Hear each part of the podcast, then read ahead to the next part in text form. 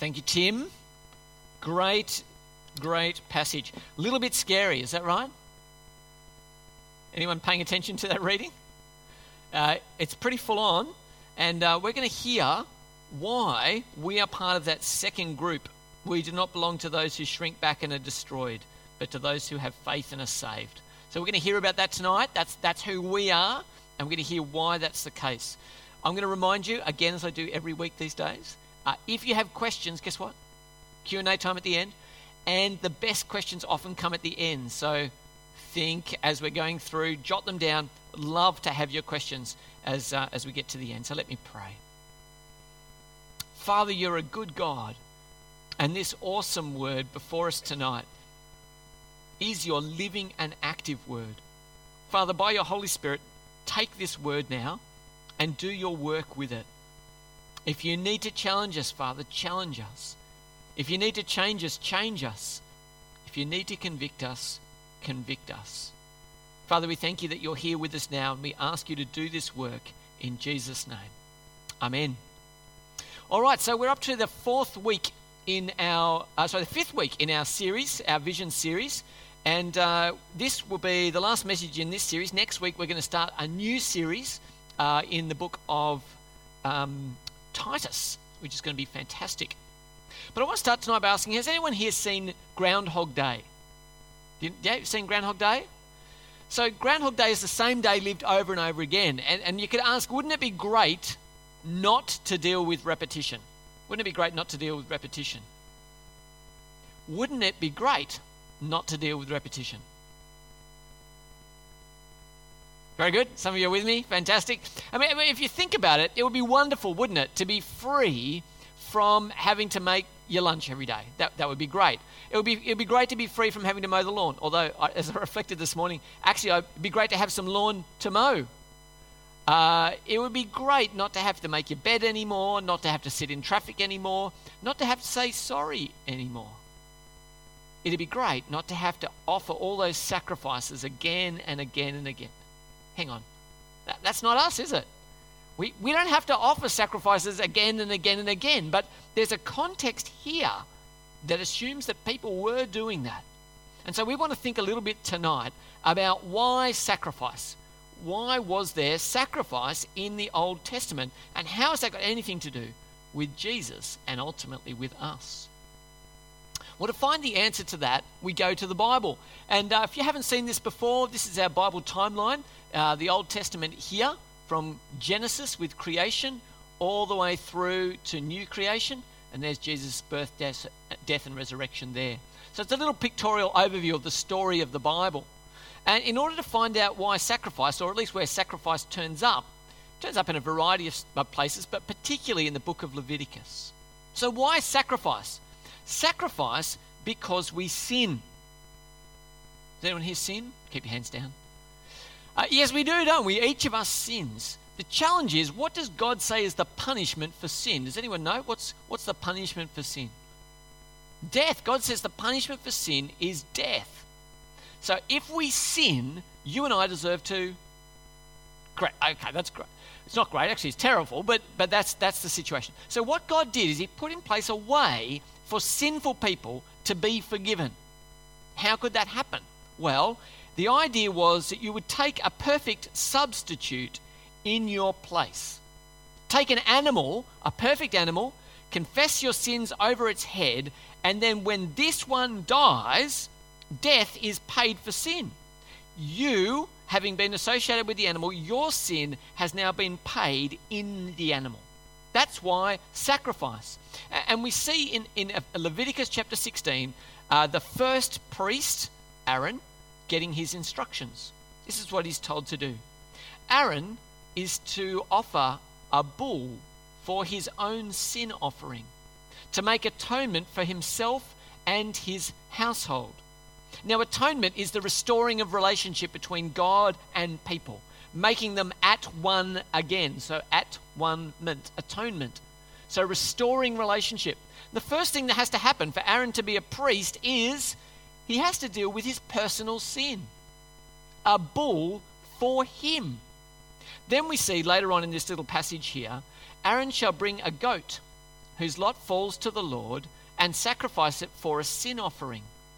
But the goat that is chosen by Lot as the scapegoat shall be presented alive before the Lord to be used for making atonement by sending it into the wilderness as a scapegoat. Now, you guys have heard of a scapegoat before, haven't you? Scapegoats when we when we pick somebody out and we say, "Tim, it's all Tim's fault." It's not actually your fault, Tim, so that's okay. As usual, he says. Okay, so when we pick Tim and we say it's all Tim's fault, right? That's making him to be a scapegoat. Where's the word come from? From this passage here in the Bible. The word didn't exist before. This is the scapegoat. And the scapegoat is to bear the sins of the nation. To bear the sins of the nation. So there were personal sacrifices, there were national sacrifices. Sacrifices have a whole variety, there are all sorts of different types of them, but there are some common threads that run through it.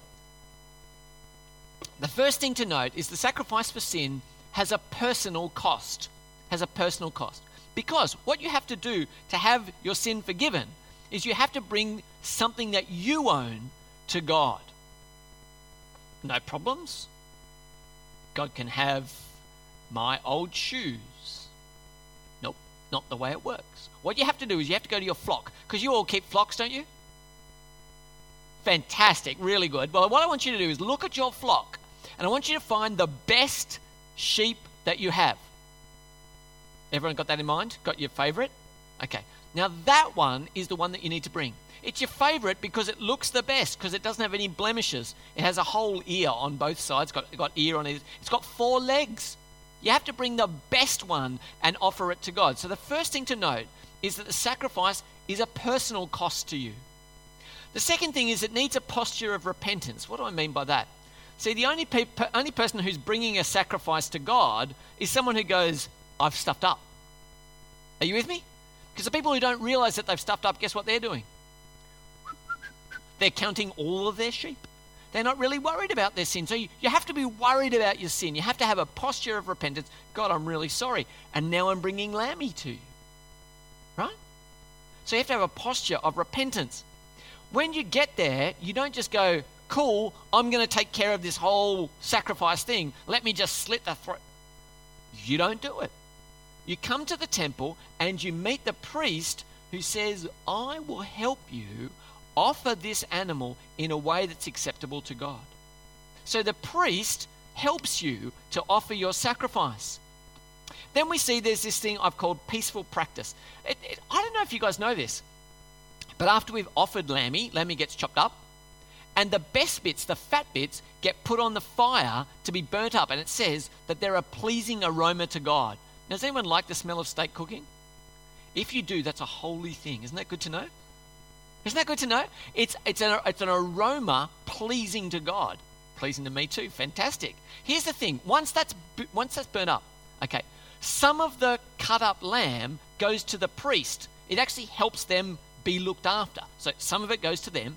Who gets the rest? Lamb barbecue time. You get to enjoy the lamb, the rest of the lamb that was sacrificed, you get to eat it. And so I actually think this is really beautiful, right? You come into the temple with the weight of sin on you. After it's sacrificed, after you see this death in your place, guess what you do? Sit down and have a, have a feast. A peaceful meal in the presence of God. That's actually really beautiful. You know, the only problem with this whole sacrifice thing? There's a high probability of repetition. Because you came because you sinned, and guess what's going to happen in a pretty short order? You're going to sin again. This is what it says in Hebrews uh, chapter 10 at the start of this chapter. Have a look with me at chapter 10, verses 1 to 3. It says, The law, this is speaking about the law like the bit in Leviticus we were reading, the law is only a shadow of the good things that are coming, not the realities themselves. For this reason, it can never, by the same sacrifices repeated endlessly year after year, make perfect those who draw near to worship.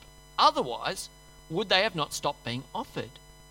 For the worshippers would have been cleansed once for all and would no longer have felt guilty for their sins. But those sacrifices are an annual reminder of sins. It is impossible for the blood of bulls and goats to take away sins. This is really remarkable, right? What does it tell us? Well, number one, it tells us that the, that the, um, the sacrificial system is a shadow preparation for the real thing to come. I, I said this this morning, but I, I just want you to think about this. Imagine God wanted to forgive us our sins. How was He going to do it? Well, He's going to do it through Jesus dying on the cross, right? One day, Jesus is beamed down from heaven, fully formed as a man, on the cross, dies, and says, It's all done. And everyone goes, well, What just happened? What did we just see happen? There's no context for understanding what went on. So, what it's saying here is that the Old Testament system sets us up to understand what Jesus will do sacrifice and substitution, bloodshed, life. It explains and prepares us for the real thing that's Jesus. It also says here that sacrifices are an annual reminder of sins. You might wonder why we do confession week in, week out here. Really? Do I need to be reminded that I've sinned since last week? Again? Yep. Yeah, we really do. And so these sacrifices were a very vivid way for the people of God to be reminded that they had sinned. Now, I want to suggest to you tonight, this might be a radical thought for you, but the temple would have looked more like a butcher's than it would have looked like church tonight. Don't, don't overdo it, right? It, it was a holy place, but there were animals getting chopped up and cooked all around the place when it was time for the sacrifices. And so, how often did they need to come? Well, they, they should come when they've sinned. And so, if you're an apprentice of Moses, we've been talking about Jesus' apprentices, but if you're in the Old Testament, you are following Moses and the law of Moses. If you're Moses' apprentices, then when it comes to the temple, you have your frequent flyer card, right? You're regularly coming into the temple to offer the sacrifices that are required. See, in the Old Testament, they were obedient and they were busy, but the system was utterly unable to solve the sin problem. And the writer to Hebrews sees this and says, hey guys, if it could finish sin, then no one would have a job anymore. But they're here week in, week out. So what's going on? Well, we get to Jesus. Have a look with me, if you can, at verses 11 and 12. So in chapter 10, verses 11 and 12. Day after day, every priest stands and performs his religious duties. Again and again, he offers the same sacrifices, which can never take away sins. But, got to look out for a but in the, um, in, the, in, the, in the Bible, okay? But, when this priest had offered for all time one sacrifice for sins, he sat down at the right hand of God. Now, what do we learn here? Well, we, we learned earlier in the series that when John the Baptist saw Jesus, he had said that Jesus was the Lamb of God who takes away the sin of the world. So when Jesus dies on the cross, he dies as the Lamb, a perfect substitute for me and for you. Jesus is the Lamb of God. And so he dies as the perfect sacrifice. But this passage tells us something we didn't know up till now. Have a look at verse 12. But when this priest had offered for all time one sacrifice for sins, we're told that Jesus is not only the sacrifice, but he is also the priest. Jesus is the priest who makes atonement. Now, can we know whether Jesus' offer of himself did the job? How can I know? Well, the answer is that he was a sufficient sacrifice. And you're ready for this amazing theological insight. Jesus sat down.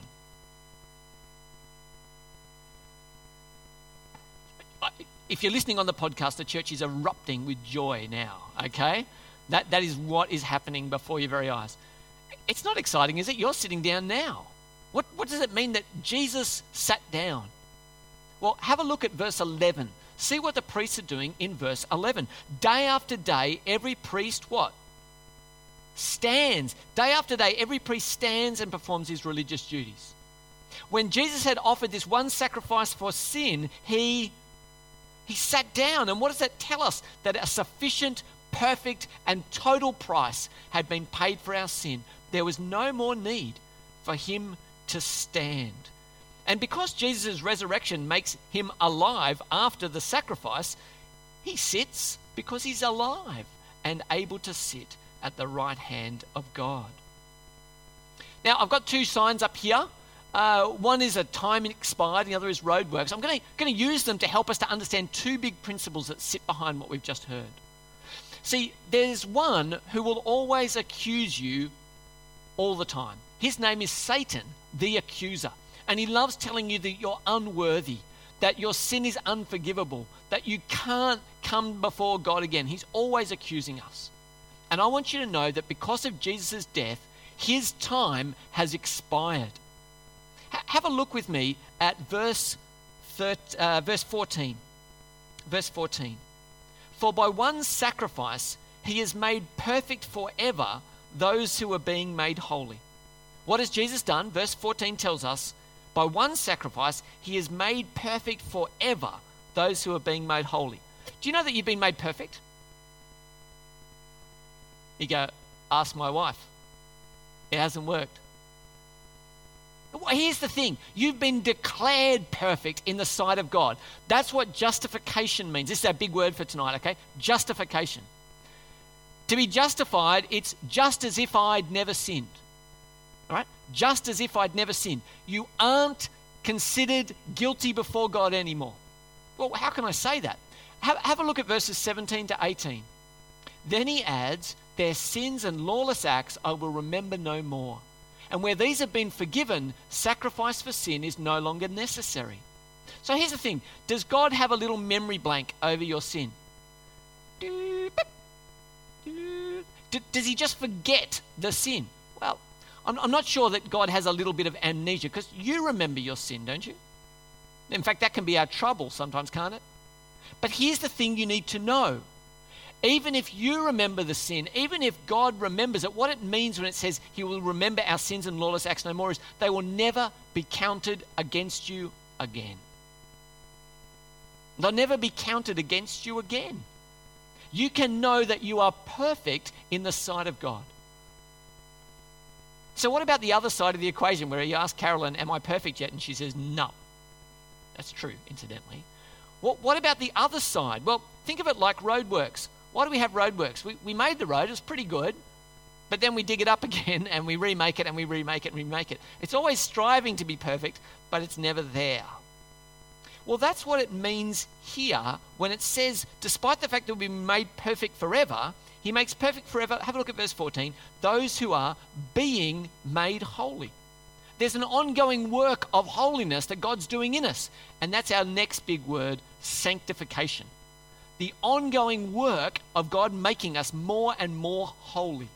So you're justified, declared perfect, and the holy God is making us more and more holy. That means today you should be more holy than you were yesterday. Well, probably not yesterday. Over time, the Holy Spirit is making us more and more holy. And uh, this is what it says um, in Hebrews there. It says, This is the covenant I will make with them after that time, says the Lord. I'll put my laws in their hearts and I'll write them on their minds. God's going to help you choose to obey Him more and more.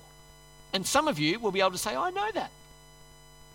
I'm not what I once was. I'm not yet what I will be, but I'm not, not what I once was. Praise God. Justification, sanctification. Beautiful, beautiful truths. So I want to ask you, Jesus' apprentices, do you believe this? Do you believe this, church? Good. Yep, some of you do. That's good. Here's what I want to ask you Do you recall this? when Satan tempts us, when he whispers in our ear all the rubbish that he would, he would love to whisper in your ear, you're unworthy. You did that again. God, God couldn't forgive you if you did that again. You have let him down one too many times. When Satan whispers in your ear, do you remember these great truths? Do you recall them to mind? Because the way it works is you will feel terrible. And so I want to tell you the difference between these two words conviction and condemnation. Conviction and condemnation. Let me tell you the difference. Conviction, God will often prompt you about your sin. If you feel bad about your sin, that's not necessarily bad. That's a good thing to feel bad about our sin. However, here's the way to tell whether it's from God or Satan. Conviction shows me my sin and leads me to the cross where I beg God to forgive me. That's conviction. I'm showing my sin, and in my distress, I go to God and I say, Please forgive me. Condemnation is the opposite. Whisper in my ear, You've sinned again. And what do I want to do? And this is what sin will always, always, when it comes from Satan, will always do. You'll feel ashamed. And what you want to do is you want to hide from God. God, I'm not worthy to come into your presence. And we hide. Condemnation, that's the, that's the word from the devil. When you feel that you can't come before God, when you want to run away. And so, church, what I want to say to you tonight is when you feel condemned, you need to let your theology trump your feelings. What we need to do, our theology should transform our experience. We need to stand on the Word of God and say, even though I feel like rubbish, get lost, Satan. I'm standing on the Word of God and I'm coming to Jesus when I feel horrible. And I'm going to go, stuff you, Satan. I'm not listening to you today. I am standing on the Word of God and I'm coming before you. Please forgive me. Please forgive me. Now, talking about coming into a holy place. Uh, does anyone know what this place here is up on the screen? It's the SCG. Uh, now, if you choose, while there's a game on at the SCG, if you choose to walk onto that holy place, perhaps without any clothes on, as some people I want to do, if you choose to walk onto that holy place uh, uninvited, what happens to you? You do, you get removed. Does anyone know what uh, the removing involves these days? Not only do you get escorted off by the, by the cops, but what happens? You get fined and you get banned. You are never allowed to come to the, to the uh, SCG again. Isn't that extraordinary? So you get fined, you get crash tackled, and then you get banned forever because you came presumptuously into that holy place. Now, here's the amazing thing at some times, the gates are open and you are allowed to go and play on the SCG. I've done it. Has anyone here done it?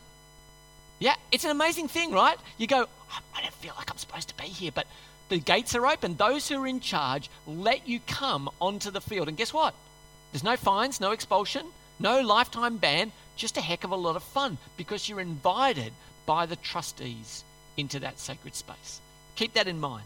Let's have a look at verses 19 and following. Therefore, brothers and sisters, since we have confidence to enter the most holy place by the blood of Jesus, by a new and living way, open for us through the curtain that is his body, and since we have a great high priest over the house of God, let us draw near to God with a sincere heart and with a full assurance that faith brings, having our hearts sprinkled to cleanse us from a guilty conscience, and having our bodies washed with pure water. You see, for Jesus' apprentices, you have confidence to enter the presence of the holy God. Not bowl into his presence and say, hey, God, you should have me. No, no, no, no. Because of Jesus' washing, because Jesus prepared the way, because he invites us, we can come confidently into his presence. And we have assurance that sitting at the right hand of God is our great high priest who will say, That's my one. They can play Christians are people at peace with God. Isn't that a beautiful thing? Christians are people at peace with God. What a wonderful blessing that is. Now, what do we do with all this great truth? What do we do with all this great truth? Well, have a look with me again at, at verse, uh, at verse uh, 22. It says, Let us draw near to God with a sincere heart, with full assurance that faith brings. Let us draw near to God. And then it says a little bit later, let us hold unswervingly to the hope we profess, for he who promised is faithful. And then in verse 24 it says, and let us consider how we may spur one another on towards love and good deeds, not giving up meeting together as some are in the habit of doing, but encouraging one another, and all the more as you see the day approaching. Do you see those three let us statements there? Very good. So here's the thing let us, first and foremost, here's the first let us. Uh, let us draw near to God. Guys, I want to encourage you. You can draw near to God. You can know Him as a friend, not just an awesome, mighty, scary deity. You can know God. Do you know God as a friend? And if you do, do you draw near to Him regularly? Let me encourage you, church, let us draw near to God to spend time with a friend. The second one is let us hold unswervingly to the hope we profess. I want you to marvel at the scriptures. I want you to marvel at the scriptures. Do you love the Bible?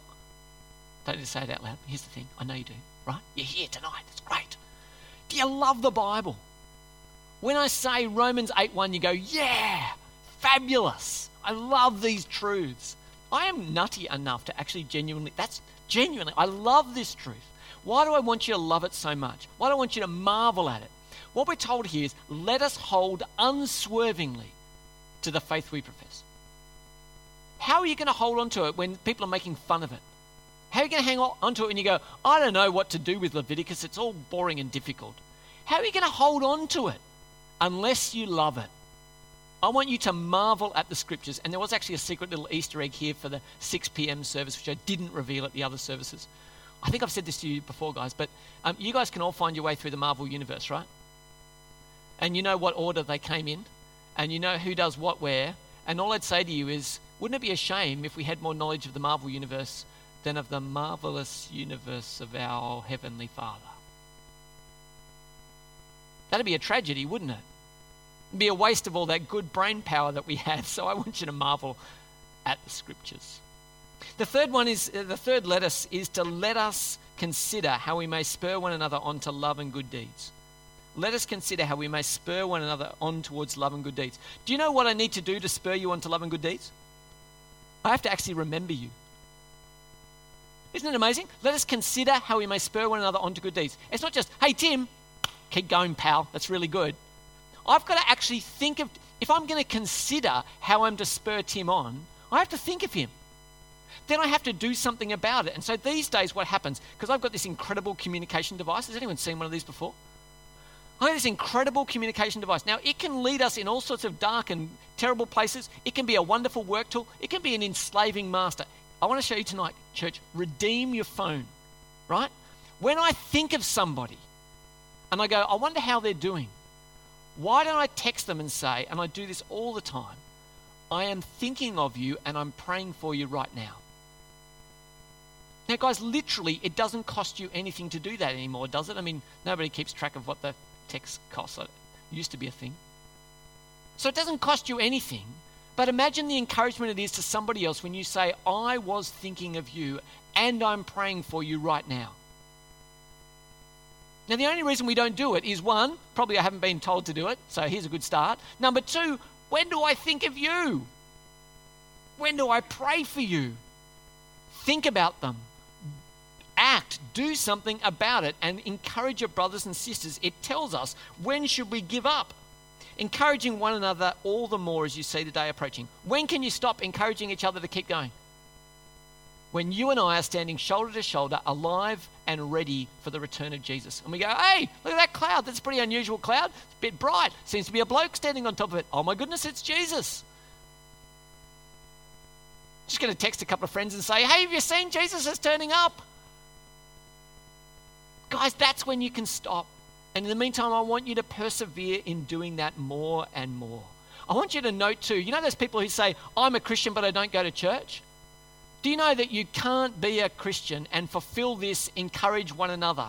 You can't do it if you're a solo rider because there's no one to encourage. Don't give up meeting together, it says, but encourage one another all the more as you see the day approaching. So, how might we live this out? Well, I'm going to give you a graph, church. Are you ready for a graph? Like, that's exciting, isn't it? Here's a graph. It's got some axes high, low, big, small. Here's what I want to tell you. As our meeting sizes get smaller, our intimacy level goes up. So, in a congregation like this, do I know everyone by name? I don't know everything that's happening in everybody's lives here. But if I'm hanging out with a couple of friends, that's a smaller one, right? A smaller group here. I'm going to know what's happening in their lives, aren't I? So as the group size goes down, the level for intimacy goes up.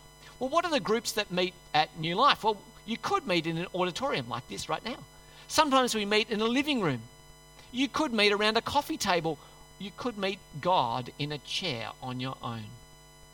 Different levels, different purposes. Let, let, think with me in the auditorium, say we have 50 to 150 people. It's a community sized group. Okay, that's Sunday. Fantastic, you guys are in it. Wonderful. We have a second group, a lounge room size meeting, say 6 to 20 people. That's our life group. That, that's a family size group. That, that's a smaller group. We love our life groups here. And then there's hopefully the, the uh, individual size group where you meet with God yourself, right? I pray, I read the Bible, me and God one on one. And some of your chairs that you sit in as you meet with God one on one have a steering wheel in front of them, and you don't close your eyes when you're praying in that chair, but that's okay. You are meeting with God, right? Brilliant. What I want to suggest to you is that we think that there's actually potentially a fourth space we're missing here at New Life the coffee table size group. The coffee table size group is three to four, it's a friend size group. We're going to call it a prayer square. Exciting, isn't it? I know, very, very excited. Why, why would we do a coffee table sized group? I think there's some potential benefits to come from it. I'm calling it beta churchware, okay? We've never tried this before, we're giving it a go. Church is only eight years old, not even eight years old. We can try stuff, right? So this is beta churchware called a prayer square. What, what's it going to be? It's going to be an opt in additional thing. You don't have to do it if you don't want to do it. But we want to give you an opportunity when you fill in your little form here to say, yellow box, I'm in for the experiment. Um, it'll be choose your own meeting and organisation times. So, do you want to meet online? No problems. Do you want to meet in an actual coffee shop? No problems. Do you want to meet once a month? I don't mind. Choose your own adventure. It'll be structured for inclusion. So it won't just be, hey, friends, get together and make everybody who's not part of your square feel ripped off because they see your pictures on Instagram. That, that's not what we're doing, okay? What we're going to do is we'll probably have two people from a life group and then two people maybe who can't get to a life group, and we'll put them into a group guys with guys, girls with girls. So it'll be structured for inclusion and it'll be a forum for our enduring value. Well, remember, we're a church over here that we want to be faithful, adventurous, compassionate, and enduring. When we say that we want to be an enduring church, we've got three questions that go with this enduring value. I love them. Question number one says, Where are you weak and in danger of falling? Where are you weak and in danger of falling? And tonight, someone's going to stand up and just call it out. Is that right? We never do that here, right? Because this forum doesn't have the level of relational intimacy to make that possible. But the next question is instructive. It says, Who knows you well enough to ask this question? You are weak somewhere. I'm weak. Who knows me well enough to ask that question? And thirdly, who am I strengthening to run the race? We want to create a space where you can be known and you can be strengthened and encouraged. So, this new thing, this prayer square, small group size, high on intimacy, unlike our life groups and our Sunday services, they all have good roles to play, but different things to do. So, in practice, what do we want you to do? We want you to have a home Sunday service. In other words, we want to be able to expect you at one service in particular. Now, we've got three other options, so if your week's working differently, no problems. But we'd love to have one you call home. When it comes to life group, we'd love you to choose a time and a type. There are men's groups, women's groups, and combo groups, which are men and women meeting together. There are Mondays, Tuesdays, Wednesdays, potentially Thursdays. Tell us on your form here when you can do life group. And if you can't do it, maybe you can opt into a prayer square. Join the experiment. Tick the yellow box and uh, come on an amazing ride. It sounds like the blue and yellow, I mean, the blue and red pill, doesn't it? Take the yellow square and see where it'll lead you. I actually think it'll be really great, church. See, here's the thing at the end of the day, we don't have any animals to sacrifice. You go, man, I won't bring lammy to God because I don't have a lammy. It's all been done by Jesus anyway. What if you were asked to sacrifice something precious and the precious thing was the best of our time? Now, that's a high sacrifice in our world, isn't it? I'm going to give my time to encourage someone else, someone else in their walk with Jesus. You see, next year is all about growing and maturing apprentices, and I think these steps will give us the best possible chance we can have of making apprentices to Jesus. Let me pray. Heavenly Father, you're a good God, and your Son Jesus calls us into friendship and into relationship. Father, we want to follow him with all our hearts, and we want others to join us in that. Father, would you help us, because we're utterly forgiven, to care for those around us so that they may stand forgiven on the final day. Amen. All right. There we go. That's a little bit of encouragement on meeting together.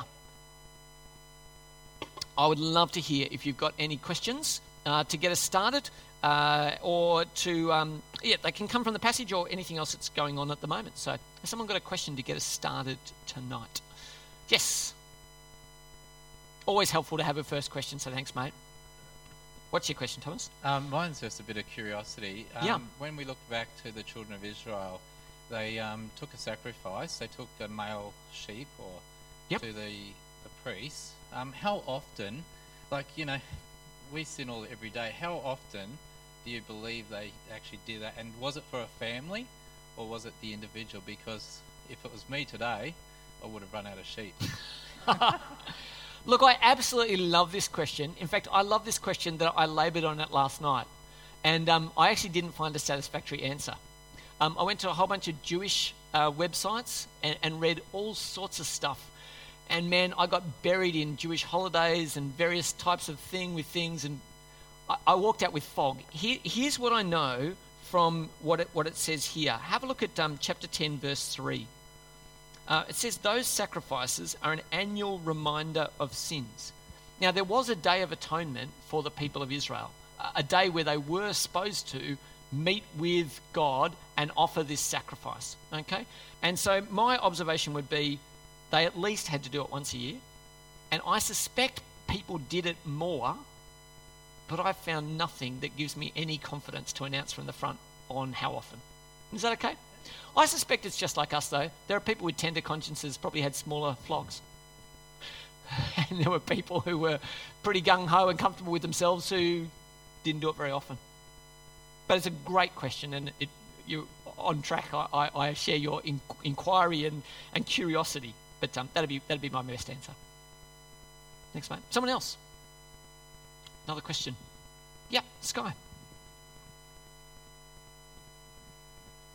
Um, going back to your little graph about Yes. the inter- intimacy and group size thing, um, the coffee table thing sounds interesting and I like it, but I'm just curious as to why you would find a substitute rather than try and increase the intis- intimacy in the big group. Yes, great question. Um, is this isn't this just admitting defeat? Um, are you really saying no one knows anyone in a life group? Why are you doing this? Why don't we just have better groups instead of new types of meeting? Is that roughly right? Like that? Yeah, great. I think that's a really good question. Um, so my answer to that would be, I want our life groups to be awesome. I, this isn't an anti-life group move, and if it was, I'd be making everybody have one. What we're saying instead is, um, I think there are brilliant things that come out of our life groups. But in a mixed group, say I've got a mixed group, guys and girls, that's what happens in my house every Wednesday night.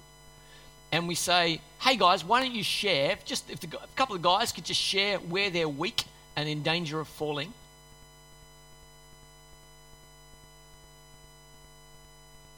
The silence is filled with awkwardness, isn't it? I don't think that's a failure of life groups. Um, I think that's just a recognition of some of the difficulties of how we want to deal with sensitive stuff. Um, and so I want our life groups to be awesome. And it's been a huge blessing to me to have a life group in my house.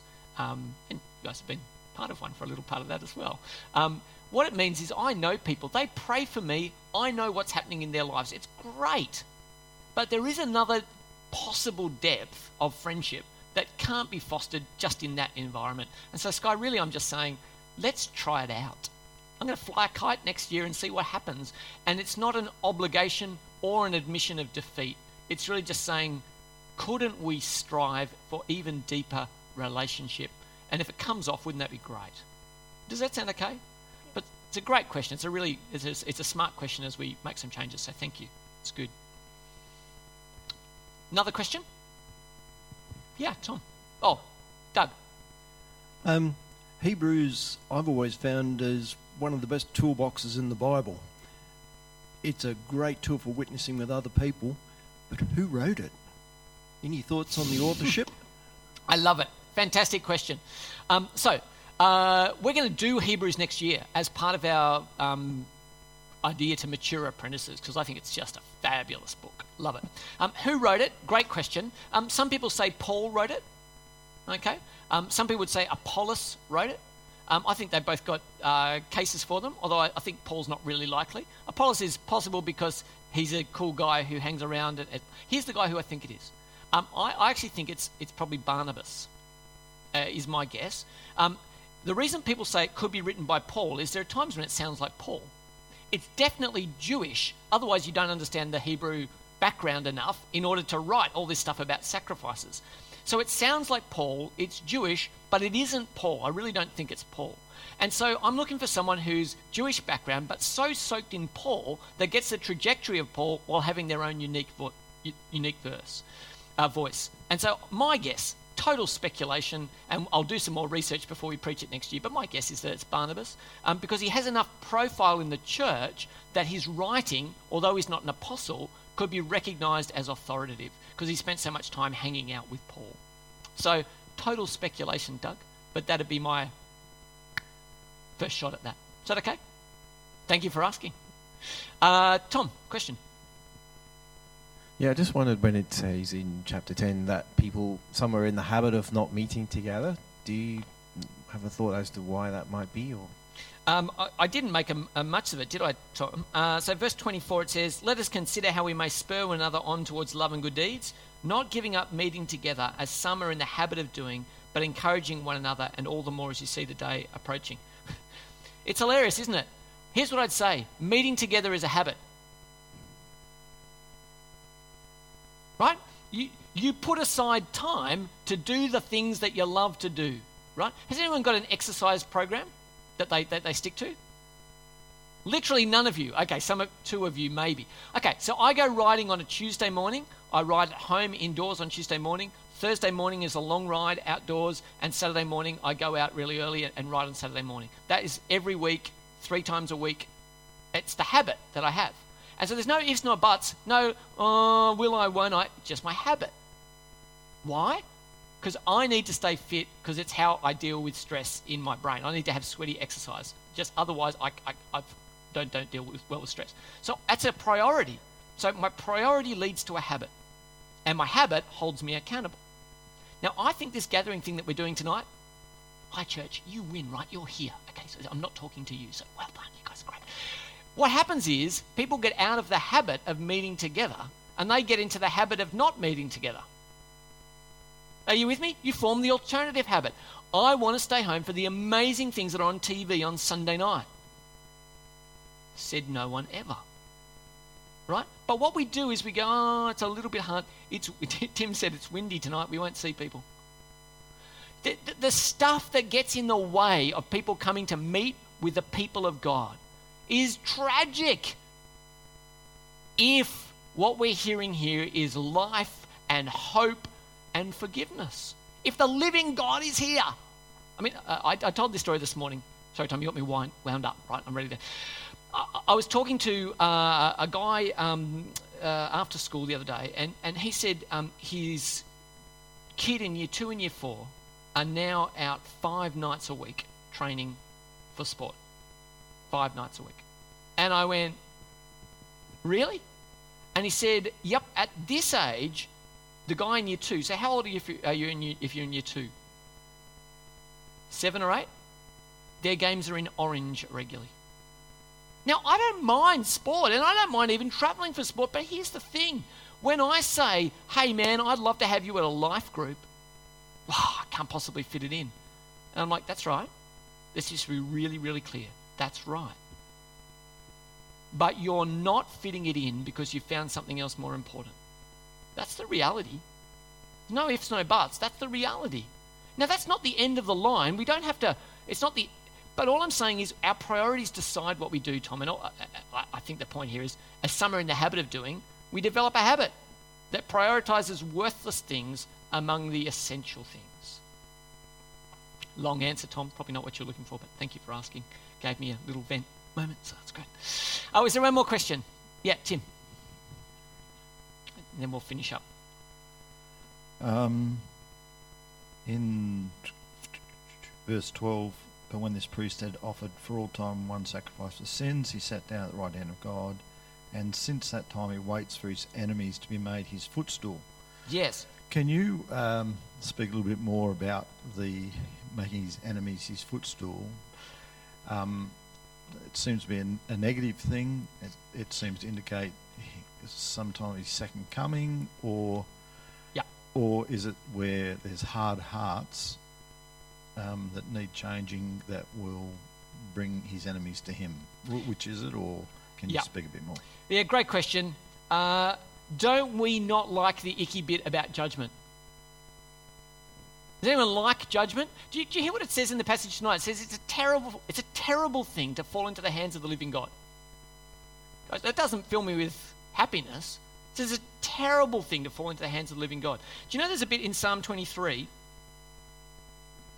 uh, where it says, you know, we get all those, uh, even though I walk through the darkest valley, I'll fear no evil. You're with me, your rod and your staff, they comfort me. And then there's this weird bit. I heard somebody said that this was read at a pagan wedding recently. Pagan wedding recently. And they stopped at verse 4 because verse 5 says this. You ready? You prepare a table before me in the presence of my enemies. You anoint my head with oil, my cup overflows. Surely goodness and love will follow me all the days of my life, and I will dwell in the house of the Lord forever. And we go, uh, why do we have to hear about enemies at that point? Aren't we doing all beautiful shepherdy things? Well, here's the thing.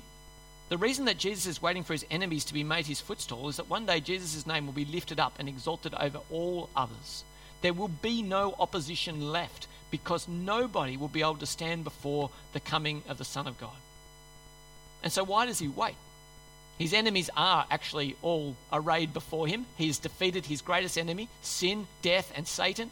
And all he's waiting for is the day where he gets to put his feet up on top of them and say, Done, signed, sealed, and delivered. And so, uh, is it a hopeful thing? No, I just think it's an utterly victorious thing. One day, Jesus will put up his feet on top of his enemies, and all those who've raged against him will be utterly defeated. Now, that's true today, but it will be revealed as truth on the last day. Does that make sense? Have I helped you, Tim? Roughly. Okay. Guys, it's awesome. Jesus is amazing. Can I encourage you? Don't be Jesus' enemy on the day he comes back. Don't be the footstool. Be the one cheering and going, He's my man. And do you know what he'll say gloriously? You're my son. You're my daughter. And I want that reception. It'll be fantastic. I should stop talking. We're going to do our.